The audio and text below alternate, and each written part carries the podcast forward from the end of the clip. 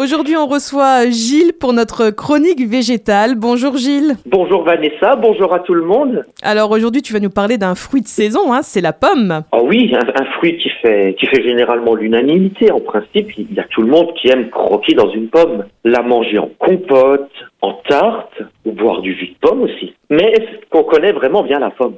Alors, première question, c'est bon, c'est pas vraiment une question. La, pomme, c'est un fruit, n'est-ce pas, Gilles? Alors, botaniquement parlé, pas tout à fait. En, réalité, c'est ce qu'on appelle un faux fruit. Donc, d'un arbre du genre Malus, c'est le nom latin du pomme. Et en fait, le, le fruit, le véritable fruit de, de la pomme, c'est ce qu'on mange pas, c'est le trognon. Et ce qui entoure ce trognon, c'est en fait une chair juteuse qui n'est pas sensu stricto un fruit, mais qu'on adore croquer et que par extension on appelle un fruit. Si on veut briller en société, la pomme est en fait ce qu'on appelle un pyridion ou faux fruit. Alors là, tu m'apprends des choses, Gilles.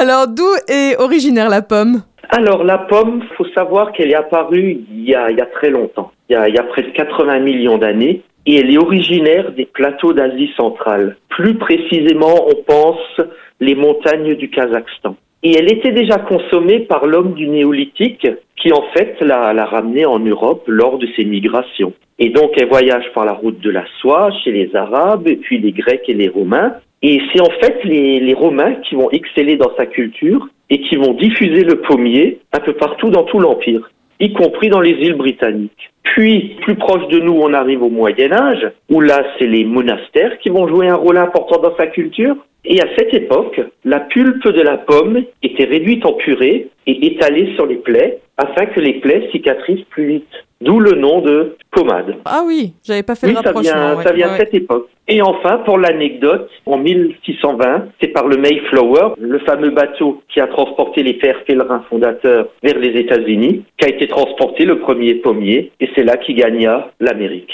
Alors la pomme, c'est un symbolisme très ancien. Alors déjà dans le christianisme, tout le monde connaît l'histoire avec euh, Adam Ah et oui, Ève. de la Bible, effectivement. Donc associé aux fruits défendus, alors que si on regarde bien dans la Bible, la Bible n'indique pas quelle est la variété précise du fruit qu'a mangé Ève. Donc on peut s'interroger pourquoi le choix sur la pomme. Or il y a une hypothèse qui veut que c'est à cause de son nom latin, au pommier malus, désignant aussi le mal. Donc peut-être cette étymologie serait à l'origine de ce choix. Alors si on se projette dans la mythologie grecque, la pomme est considérée comme un cadeau amoureux. En effet, le dieu du vin, Dionysos, l'aurait créé pour l'offrir à la belle et magnifique déesse Aphrodite. Mais dans la mythologie grecque, c'est aussi un cadeau empoisonné. Parce que je pense que tu connais l'histoire de la pomme de la discorde. C'est en, fait une déesse, la fameuse déesse Iris, déesse de la discorde, qui jeta une pomme au milieu du festin des dieux comme un prix de beauté. Et bien entendu, ça a entraîné des petites frictions entre différentes déesses, très jalouses l'une de l'autre, comme Héra, Athéna, mais aussi Aphrodite, qui revendiquaient toutes trois ce fameux fruit. Ces dissensions ont conduit à la guerre de Troie. Alors Gilles, est-ce que tu as quelques anecdotes sur la pomme? Oh, j'en ai plusieurs même. Bon, il existe énormément de variétés de pommes. Une de ces variétés, que tu connais je pense également Vanessa, c'est la variété Granny. Oui. En fait, Granny signifie en anglais grand-mère. Et effectivement, cette variété a été découverte